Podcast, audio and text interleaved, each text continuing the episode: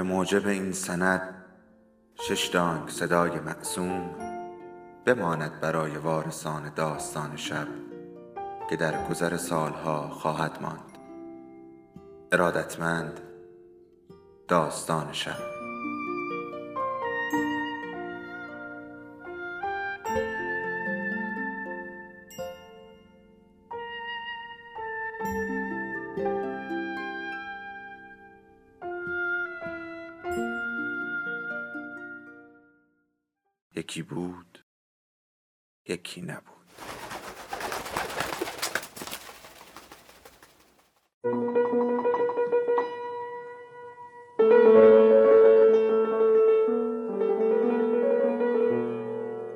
حدیث نفس مهر اولیا.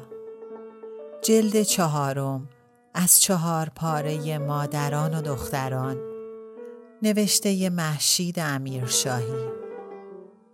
فصل هشتم بخش دوم.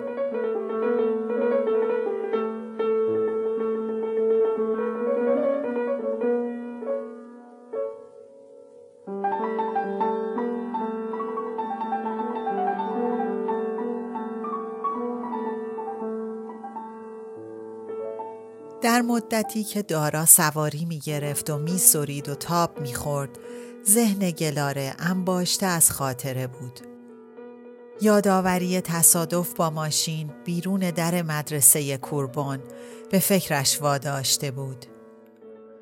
اتومبیل کی و چطور به من زد؟ اصلا نمی‌دانم. کمترین ردی بر خاطرم نمانده. گاهی قهرمان داستان بعضی فیلم ها بعد از یک حادثه همه چیز را فراموش می کند. معمولا همه گذشتهش را همراه اسم و رسمش همه گذشته من در آن وقت پنج یا شش سال بود و قابل نداشت. به علاوه همه گذشته هم نیست آن چند لحظه یا چند ساعت یعنی از وقتی ماشین به من خورد و مرا پرت کرد و به بیمارستان رفتم و به خانه آوردندم از ذهنم به کلی پاک شده است فقط یادم از چشمها را که در تختم باز کردم خاله بانو کنارم بود و دستهای مرا میبوسید و مثل بچه ها گریه می‌کرد. وقتی با تعجب نگاهش کردم اشکش را تند و تند پاک کرد و گفت زوزو الان می‌رسه در راهه. خبر را مدرسه به اولی داده بود و اولی به خاله که به مامان بگوید. جرأت نکرده بود خودش به مامان خبر بدهد. بعدها می گفت ما خاندان عشقیم. امه جان کتایون خانم کنار بستر بیماری پسرش مرد. دور از جان، دور از جان. می ترسیدم خبر را بدهم قلب زوزو از کار بیفتد. تازه خاله بانو هم تلفنی نگفته بود ماشین به من زده است. گفته بود موقع بازی زمین خوردم یا از تاب افتادم. کنارم که نشسته بود گفت وقتی زوزو برسد و از نزدیک ببیند طوری نشده ای وقت ماجرا را می‌گویم.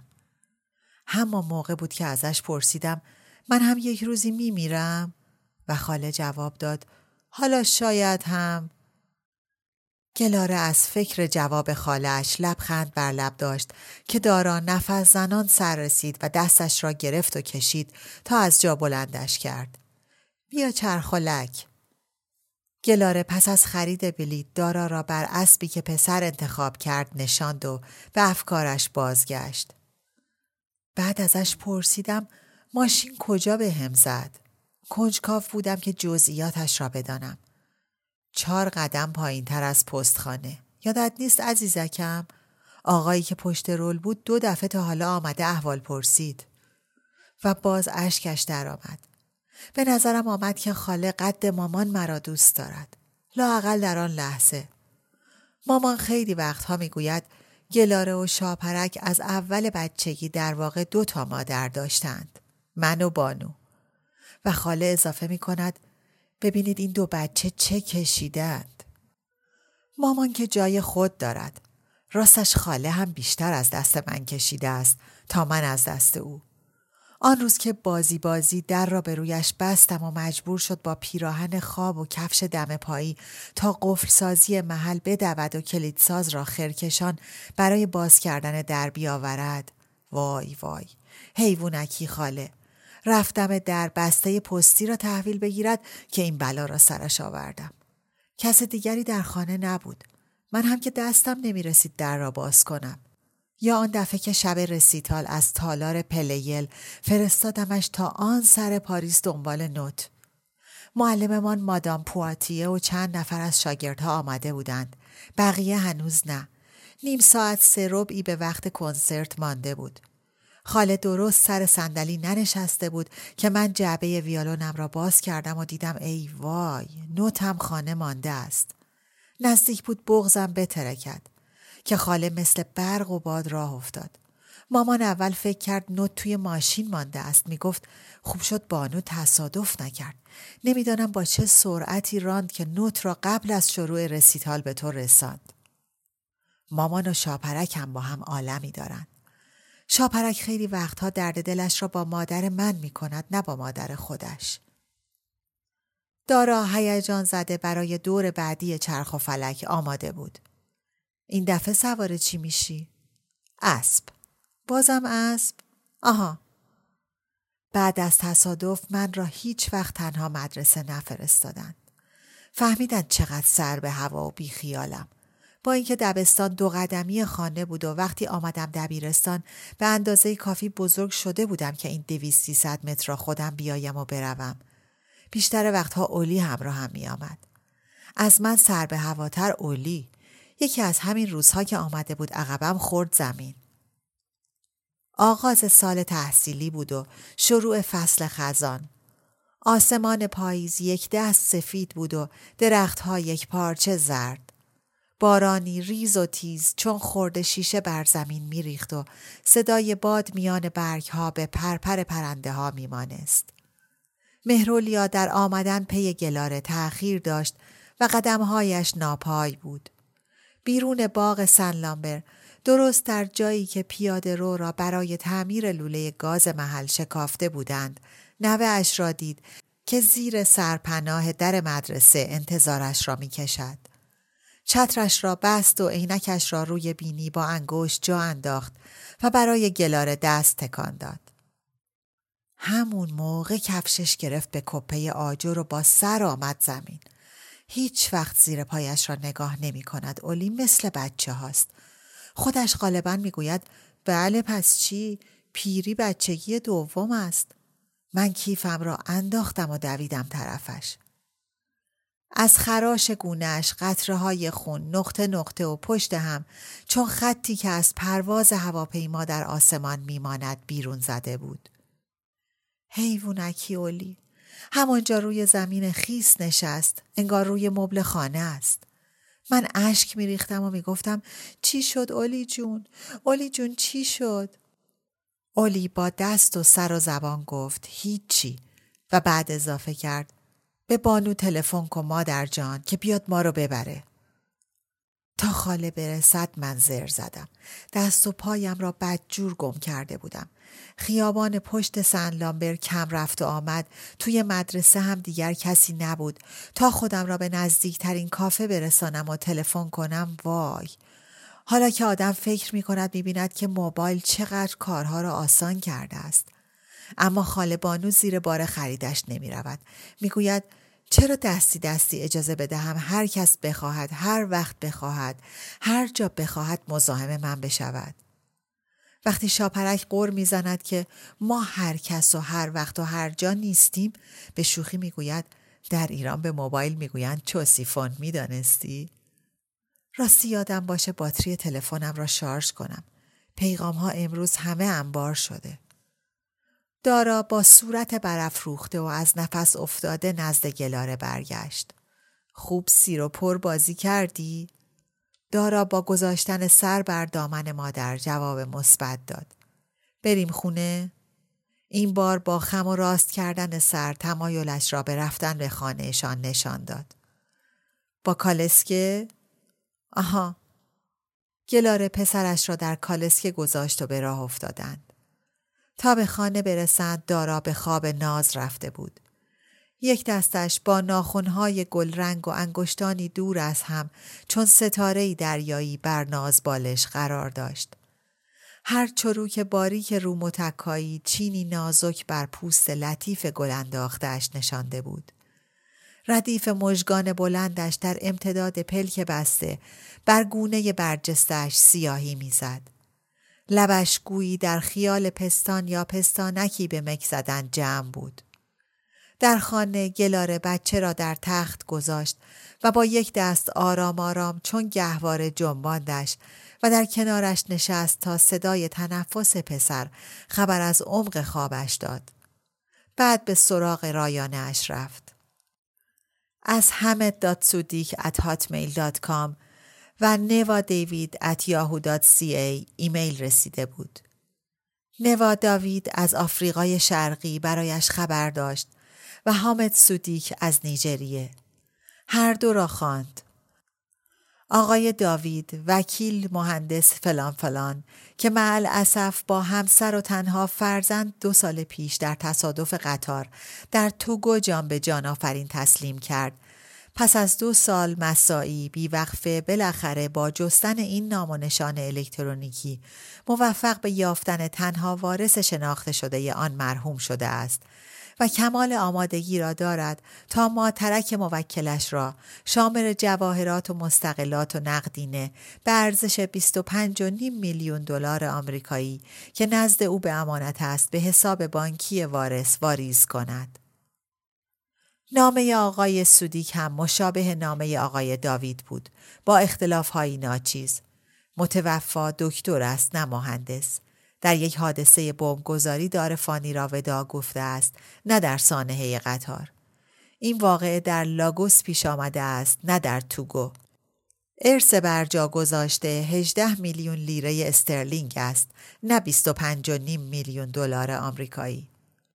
آقایان داوید و سودیک هر دو فقط به شماره حساب بانکی وارث نیاز دارند تا گلاره خندید و در دل گفت نمی‌دانم در ماه چند تا از این ایمیل ها می گیرم. خیال نمی کنم کسی گول این شارلاتان ها را بخورد ولی دست بردار که نیستند. اولی می گوید خیلی ها گول می خورند. چیزی که انتها ندارد خریت آدمی زاد است. خیالت تخت. گلاره این دو ایمیل را همراه با تبلیغ فروش قرص وایاگرا و اعلان حراج کفش در سیدنی و تخفیف استثنایی این هفته در پیتزا فروشی های کلرادو که بیش از 80 درصد حجم نامه های رسیده بود در زبالدان رایانه ریخت. به چند یادداشت دوستانه و اداری پاسخ داد و در نام نگاری روزانهش با الستر پس از گزارش شیرین زبانی های دارا نوشت بیخود نیست که پسرت توصیه می کند اولی را بزنی بگیری چون سر هر وعده شام و نهار اولی جایت را خالی می کند مخصوصا اگر خیلی پخته باشد و غذا زیاد بیاید. هر وقت سرکوفت خوشخوراکی تو را به ما می‌زند دست جمع دم می‌گیریم. تو که هیچی نخوردی. روز حرکتش ساعت راه افتادن. یوروستار از پاریس و رسیدنش را به لندن در ایمیل به شوهرش گنجاند و نامه را روانه کرد و نمره تلفن کارولین را گرفت. کارولین به محض شنیدن صدای گلاره پرسید باز تلفنت باتری نداره؟ گلاره با قشقش خنده گفت تلفن کردی؟ صد دفعه کارولین از یاران دوران تحصیل گلاره بود و قدیمی ترین دوستش. هر دو حقوق خوانده بودند و دوستانی همدل و یک کاسه بودند. سیامک را کارولین از شوهری ایرانی داشت. در حین رد و بدل خورده خبرها گلاره گفت دارا راه میره و از پسر تو حرف می‌زنه. مک اینو گفت مک اونو گفت. کارولین خندید. سه سالی که سیامک از دارا بزرگتره مهمش کرده. احتمالا در ضمن می‌خواستم ببینم دقت کردی که از مرگ و میر زیاد حرف می‌زنه سیامک؟ اوف دائم اما دیگه تموم شد.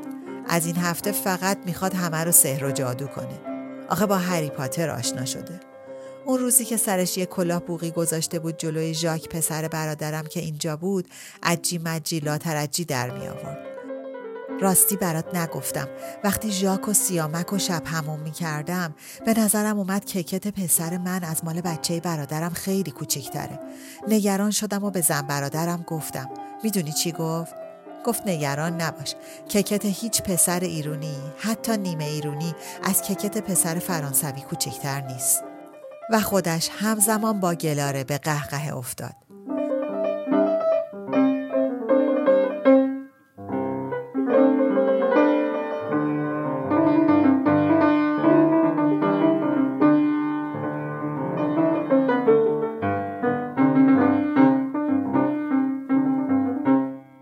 صحبت از کار سر شکایت کارولین را باز کرد. برات که گفتم واقعا حق بود منو میفرستادم به کنفرانس کانادا ولی اون یکی همکارمون رو فرستادن. دیروز که شف اینجا تلفن کرد بهش گفتم منو به نمایندگی دفتر وکالتمون نفرستادی چون زنم. جلز و ولز زد و به کلی منکر شد ولی من که می‌دونم دلیلش همین بود وگرنه چرا البته اگه بغلش میخوابیدم قضیه فرق می‌کرد. گلاره خندید و به عنوان همدردی به شوخی گفت حتما ولی اگه خیال می‌کنی به عنوان زن اینجا به تو ظلم میشه یه لحظه خودتو بذار جای یه زن ایرانی یا افغانی یا کارولین حرفش را برید. نه مرسی. حتی یه دقیقه هم حاضر نیستم. بهت گفتم یا نه که به خاطر موکل تازه دفترمون قوانین شریعت و قصاص رو خوندم. آی آی آی. قرون وسطایی. تعصبش و سختگیریش تنبیهاتش. گلاره گفت حالا قوانین به کنار. یه چیز دیگه که منو دیوونه می‌کنه واکنش آدماست. چند وقت پیش یه زن و ایران اعدام کردن. خبرش رو توی روزنامه دیدم. اولا جمعیت زیادی رفته بود تماشای مراسم. می‌تونی مجسم کنی؟ سر بام و روی درخت و تیر و چراغ برق و دور و ور پر. کارولین با حیرت گفت نه جدی؟ چه وحشتناک! و وقتی اون بیچاره روی چوبه دار در واقع روی جر سقیل فکرشو بکن روی جر سقیل پیچ و تاب میخورده طبق خبر حدود ده دقیقه. وای وای. اینجاشو درست گوش کن. تماشاچیا عربده می‌زدن مرگ بر زانیه. یا منافق یا قاچاقچی. حالا به هر اسم یا تهمت یا اتهامی که داشتن اون بیچاره رو اعدام می‌کردن.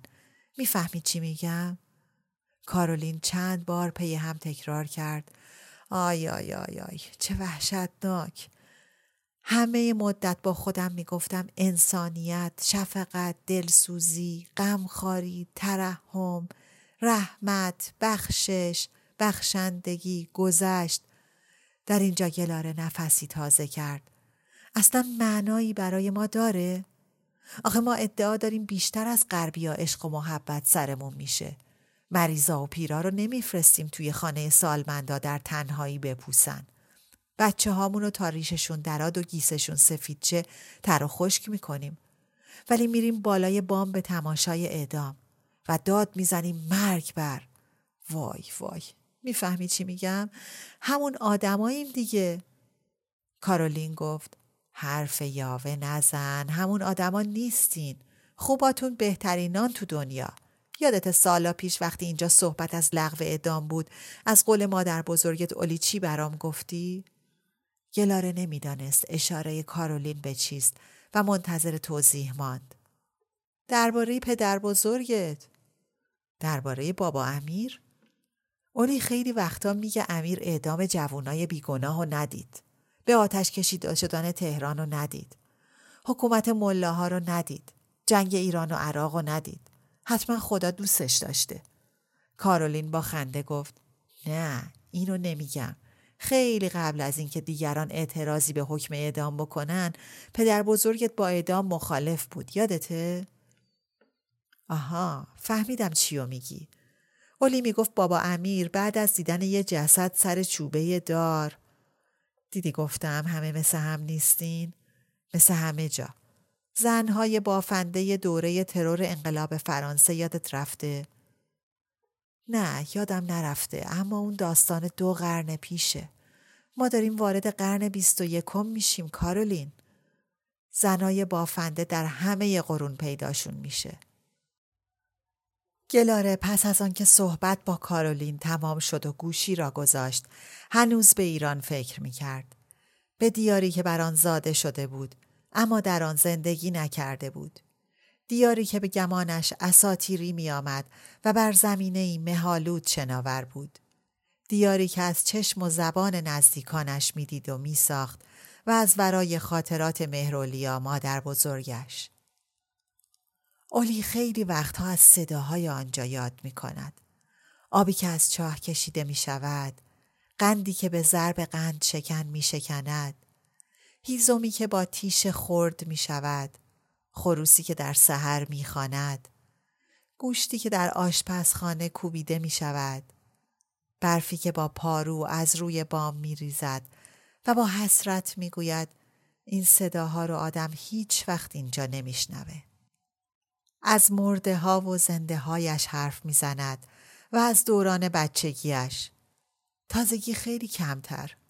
گاه شکایت می کند شمع حافظم به ته رسیده. قزوین برایش بهشت روی زمین است. پر از تاک انگور، جالیز هندوانه، شادابی شکوفزار، ولوله زنبور، پرواز پروانه، درخت پسته به بار نشسته، پر از معصومیت کودکی و محبت خانوادگی، پر از یادگار کسانی که دیگر نیستند. مهرولی آگاه طوری با هیجان و پرنشات از گذشته با نوهش سخن می گفت که گویی تازه کشفش می کند. گویی خاطراتی معجزوار جلوی چشمش جان می گیرد. یادگارهایی گم شده دوباره خود می نماید. خاطره ها و یادهایی با مرگ بیگانه به گناه نیالوده با تراوتی جاودانه اولی این خاطره ها را کجا گم می کند و چطور پیدا می کند به هر حال اگر گمشان نمی کرد پیدا کردنشان انقدر لطف نداشت. برای همه چیز شعر می خاند اولی. شعر برایش بخشی از ایران است. بخش عمده ای زادگاه را از طریق گفتار و کردار مادرش شهرزاد یا خالهاش بانو می‌دید و میساخت. مامان کسانش ایرانش هستند. تا وقتی خاله بانو نیامده بود وطنش کامل نبود. دلوا پس بود و می‌گفت میترسم آنجا بلایی سرش بیاورند. ولی حالا که دورش جمعیم خاطرش قرص است و زیاد از غم غربت نمینالد.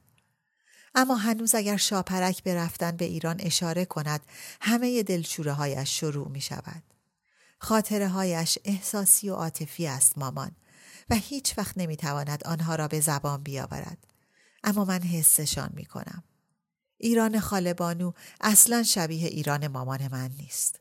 پر است از گفتگو و بیا و برو و آدم و خنده و عطر و حادثه. همه را هم در ذهن دارد و به جزئیات حرفشان را می‌زند. غم غربتش هم خاص خودش است و در همه رفتارش پیداست. وای از وقتی که جنگ ایران و عراق شروع شد. راه می‌رفت و می‌گفت دو تا مجنون بلحوث و قدرت طلب دو تا ملت را به جان هم انداختند. مردهامان را دارند دست دست می‌کشند. بار زندگی را ناگزیر مادرها و دخترهامان به دوش می‌کشند. وای از روزی که از تهران رسید وای وای چه حالی داشت یک گلوله عصب سر تا پا آتش اولی می‌گوید بانو بعد از انقلاب تلخ شده است یک بار شب دیر وقت کس کرده بود و در اتاق تاریک نشسته بود همان هفته اول کرکره را نبسته بود و من در آن نور کم و عالم بچگی غمی را توی چشمهایش دیدم که هرگز فراموش نمی کنم. تا مرا دید حالت صورتش را عوض کرد و پرسید چی شد بیدار شدی؟ آب نبود بالای سرت یا جیش داری؟ پرسیدم به چی فکر می کردی؟ بغلم کرد و گفت به اینکه تلویزیون اینجا فیلم خوب نشان می دهد. قیل و قال شهر مال مردم بیخیال است. سیگار سر کوچه پیدا می شود. می شود به صدای بلند توی خیابان خندید. هیچکس سلوات نمی فرستد. تو نمیدانی اینها چه نعمتی است. همه را به لحن شوخی گفت اما صدایش غریب بود. نه اینکه زنگ نداشته باشد. مثل این بود که وزن ندارد. مثل اینکه غم دردی بی امان در زیر و بمش خانه کرده است. و دوباره چهره گرفته و پر درد خالش را مقابل خود دید. تنها چیزایی که من خودم از ایران به یاد دارم خوابیدن زیر پشه بند است. توی باغ و بازی در استخر و اصرار خاله برای یاد دادن شنا به من. و یادم است که به کوری چشم پشه بند پشه ها مرا آش و لاش می کردن.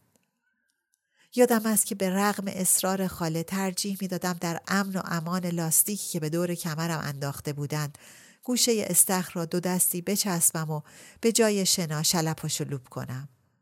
وقتی بانو خیلی التماس و درخواست می گفتم دارم شنا می کنم خاله ولی در جا. شهروز که هیچ خاطره ای از آنجا ندارد. اما برزو هنوز شماره پلاک ماشینمان را حفظ است. بین ما شاپرک خیلی چیزا یادش است. مثلا آتش سوزی های روزهای اول انقلاب. البته از دور دیده است.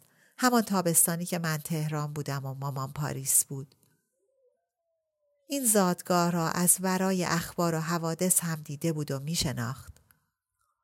پر از ظلم و جور، پر از زورگویی و فساد، پر از خرافه و تعصب.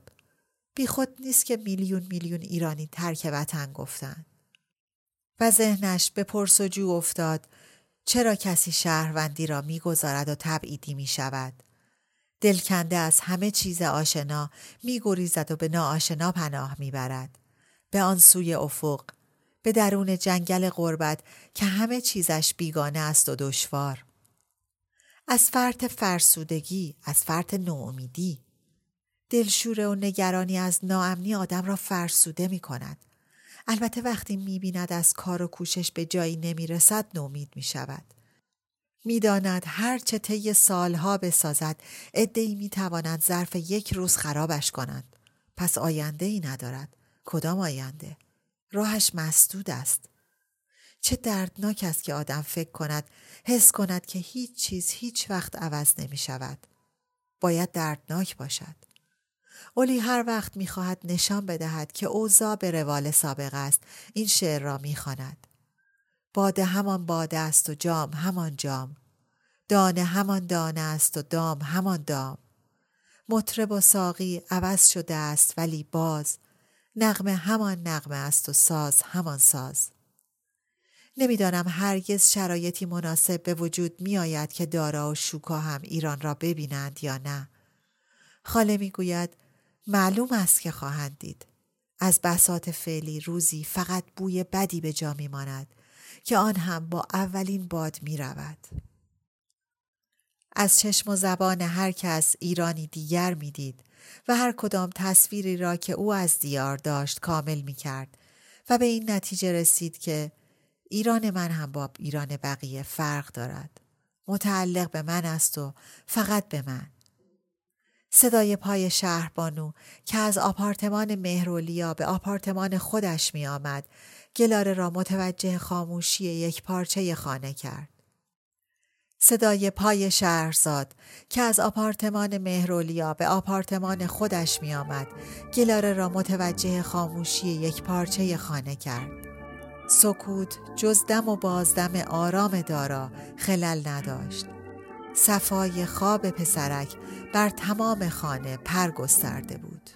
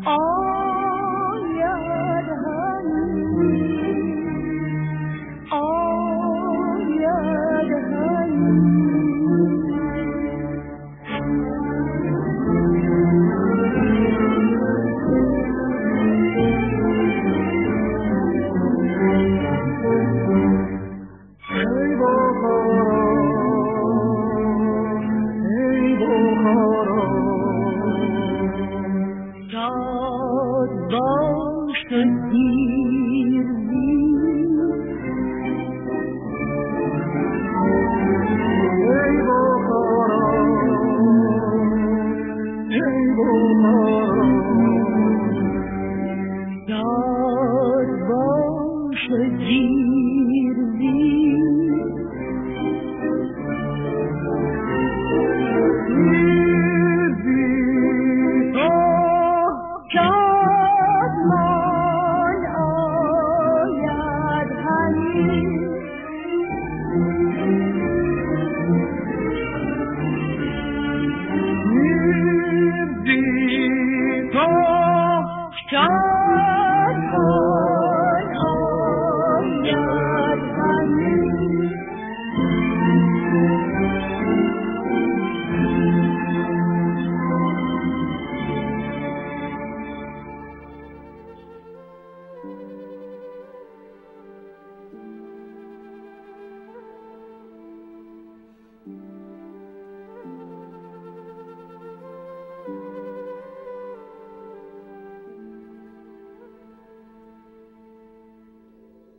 داستان شب بهانه است.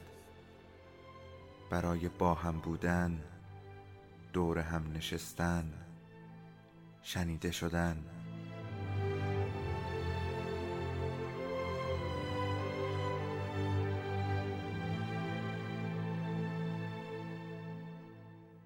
صدای افسانه ها رو میشنویم